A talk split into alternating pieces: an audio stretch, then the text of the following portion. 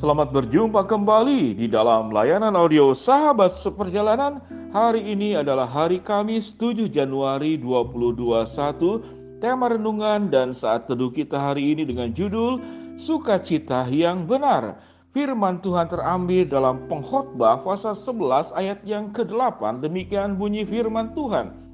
Oleh sebab itu, jikalau orang panjang umurnya, biarlah orang bersuka cita di dalamnya tetapi hendaklah ia ingat akan hari-hari yang gelap karena banyak jumlahnya. Segala sesuatu yang datang adalah kesia-siaan. Mari kita berdoa. Bapa yang di dalam sorga terima kasih bahwa Allah memberikan pemberi kepada kami bimbingan, pengajaran, pencerahan, kebenaran tentang apa itu sukacita yang sesungguhnya atau sukacita yang benar. Biarlah pada hari ini kami dicerahkan, kami dimengertikan, kami dibukakan tentang kebenaran, tentang sukacita yang benar. Di dalam nama Tuhan Yesus kami berdoa. Amin.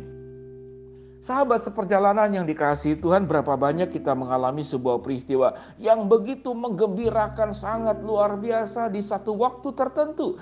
Namun setelah waktu itu berproses kemudian tiba-tiba apa yang membuat kita suka cita, apa yang membuat kita gembira, ternyata itu tidak seperti demikian. Malah yang ironis terjadi sebaliknya.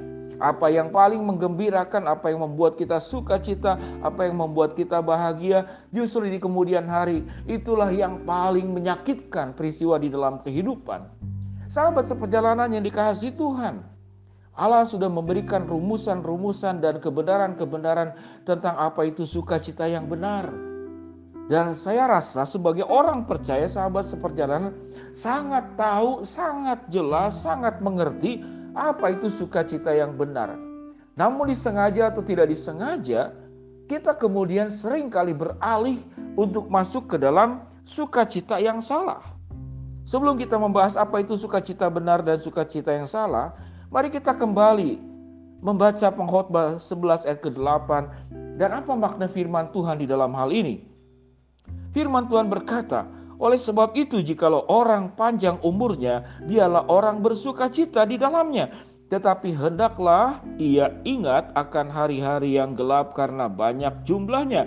Segala sesuatu yang datang adalah kesia-siaan. Kitab pengkhotbah sebetulnya adalah kitab yang mengajarkan tentang fakta kehidupan di dalam dunia ini.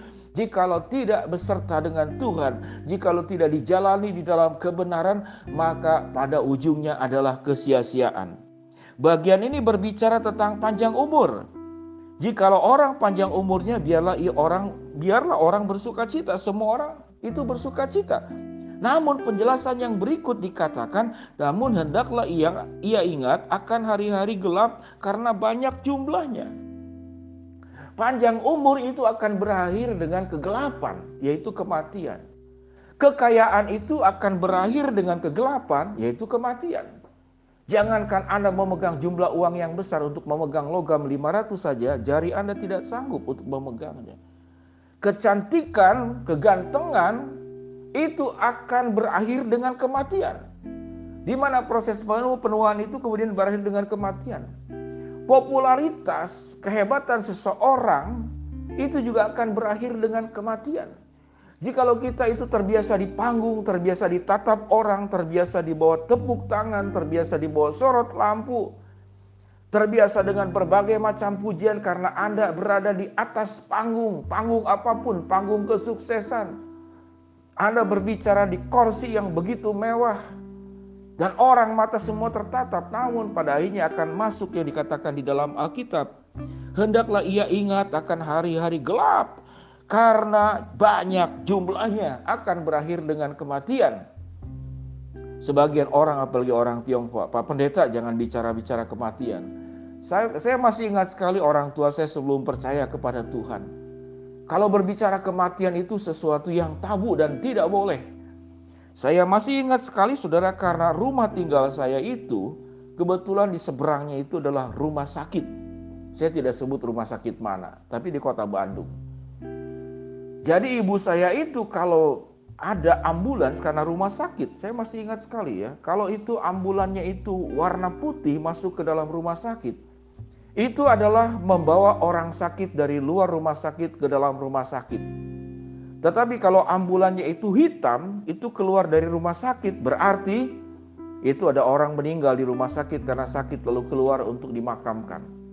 Setiap kali ada ambulan lewat, maka ibu saya itu memanggil saya, balik badan, balik badan. Kemudian ibu saya mengatakan satu kata, Simien. Simien itu suruh mencuci muka. Jadi muka saya itu dilap sampai tujuh kali. Wah dilap. Jadi ibu saya selalu mengambil handuk basah lalu diperas lalu muka saya itu dilap tujuh kali. Lalu suruh balik badan tidak boleh lihat ambulans. Saya tanya kepada ibu saya, Mama, mengapa harus melakukan semuanya itu? Mama saya bilang, kalau lihat orang mati itu sial, supaya hidup kamu itu jangan ada kesialan dicuci muka. Tujuh kali entah berapa kali saya tidak tahu. Cuman itu selalu dilakukan oleh ibu saya sewaktu tidak belum percaya kepada Tuhan. Namun sekeluarga sekarang sudah percaya kepada Tuhan. Manusia begitu takut dengan kegelapan. Apakah kita bisa eh, menghindari kegelapan? Tuhan mengatakan bahwa kegelapan itu hari-hari yang gelap itu banyak jumlahnya. Apakah kita bisa menghindari kegelapan? Tidak bisa. Tidak bisa. Apa yang terjadi di dalam dunia ini, kegelapan itu akan mengakhiri kita. Kita akan menjadi tua, kita tidak bisa memegang yang saya katakan tadi, uang logam 500 rupiah pun kita tidak bisa dipegang. Namun di dalam Tuhan seluruh kegelapan itu Tuhan akan buat menjadi terang. Jadi sukacita itu tidak boleh sukacita yang salah. Sukacita itu tidak boleh terhenti karena pencapaian-pencapaian yang ada di dalam dunia ini. Saya mencatat membandingkan tentang sukacita yang benar dengan sukacita yang salah. Sukacita yang benar adalah engkau memiliki hidup yang kekal selain panjang umur di dalam dunia. Sukacita yang salah hanya berjuang panjang umur namun tidak memikirkan kehidupan kekal. Sukacita yang benar adalah engkau memikirkan harta di surga dengan mengelola harta di dunia dengan baik. Sementara sukacita yang salah hanya terfokus kepada harta dunia. Sukacita yang salah itu bagaimana berjuang dikenal manusia. Sementara sukacita yang benar itu bagaimana engkau dikenan Tuhan. Yang satu yang salah dikenal manusia. Yang benar dikenan Tuhan. Dikenan dan dikenal itu beda. Dikenan Tuhan dan dikenal manusia. Sukacita yang benar itu bagaimana berjuang itu Anda punya hati yang bersih. Namun sukacita yang salah adalah Anda berjuang bagaimana punya kulit yang kinclong, yang tanpa keriput. Sukacita yang benar itu bagaimana hidupmu menjadi berkat. Sementara sukacita yang salah, engkau hanya bersukacita hanya berhenti sampai mendapatkan berkat. Sukacita yang benar itu bagaimana engkau hidup dipercaya Allah dan dipercaya oleh manusia dengan berbuat yang baik. Namun sukacita yang salah itu engkau sukses karena salah menggunakan kepercayaan. Engkau sukses dengan berbagai macam cara serong, tidak apa-apa yang penting aku berhasil. Sukacita yang salah itu menggapai sampai puncak tertinggi keberhasilan di dalam dunia. Namun sukacita yang benar itu bagaimana engkau bisa melayani sampai titik yang terbawah. Sukacita yang benar itu adalah kematian adalah awal kebahagiaan. Karena engkau akan bertemu dengan Tuhan. Sukacita yang salah adalah kebahagiaan yang diakhiri dan disudahi oleh kematian. Selesailah setelah kematian. Sukacita yang benar itu engkau tetap bersukacita di dalam segala keadaan. Sementara sukacita yang salah itu engkau hanya didukung oleh keadaan yang baik. Sahabat seperjalanan yang dikasih Tuhan. Sukacita yang benar itu adalah sukacita sewaktu engkau hidup di dalam kebenaran. Apa yang kau perjuangkan yang baik di dalam dunia ini tidak salah. Engkau kaya, engkau sehat, engkau berhasil, engkau dipenuhi dengan berkat. Namun segala sesuatu itu jikalau engkau tidak kaitkan dengan Tuhan dan dikembalikan kepada Tuhan demi kemuliaan Tuhan, sukacitamu menjadi salah. Milikilah sukacita yang benar Mari kita berdoa. Bapak yang di dalam sorga hambamu berdoa buat sahabat seperjalanan yang sedang sakit di rumah sakit maupun di rumah. Tuhan jamah, Tuhan sembuhkan. Ada beberapa yang saya kenal mengalami COVID, bahkan sekeluarga. Tuhan jamah, Tuhan sembuhkan. Hambamu berdoa ya Tuhan buat kami yang sedang menghadapi kesulitan, tantangan, rintangan, masalah dalam kehidupan. Tuhan bukakan jalan. Kami yang sedang berdoa mengharapkan sesuatu, Tuhan kabulkan sesuai dengan rencana dan waktumu. Di dalam nama Tuhan Yesus kami berdoa. Amin. Shalom sahabat seperjalanan. Milikilah sukacita yang benar. Jangan engkau kemudian terjerumus ke dalam sukacita yang salah.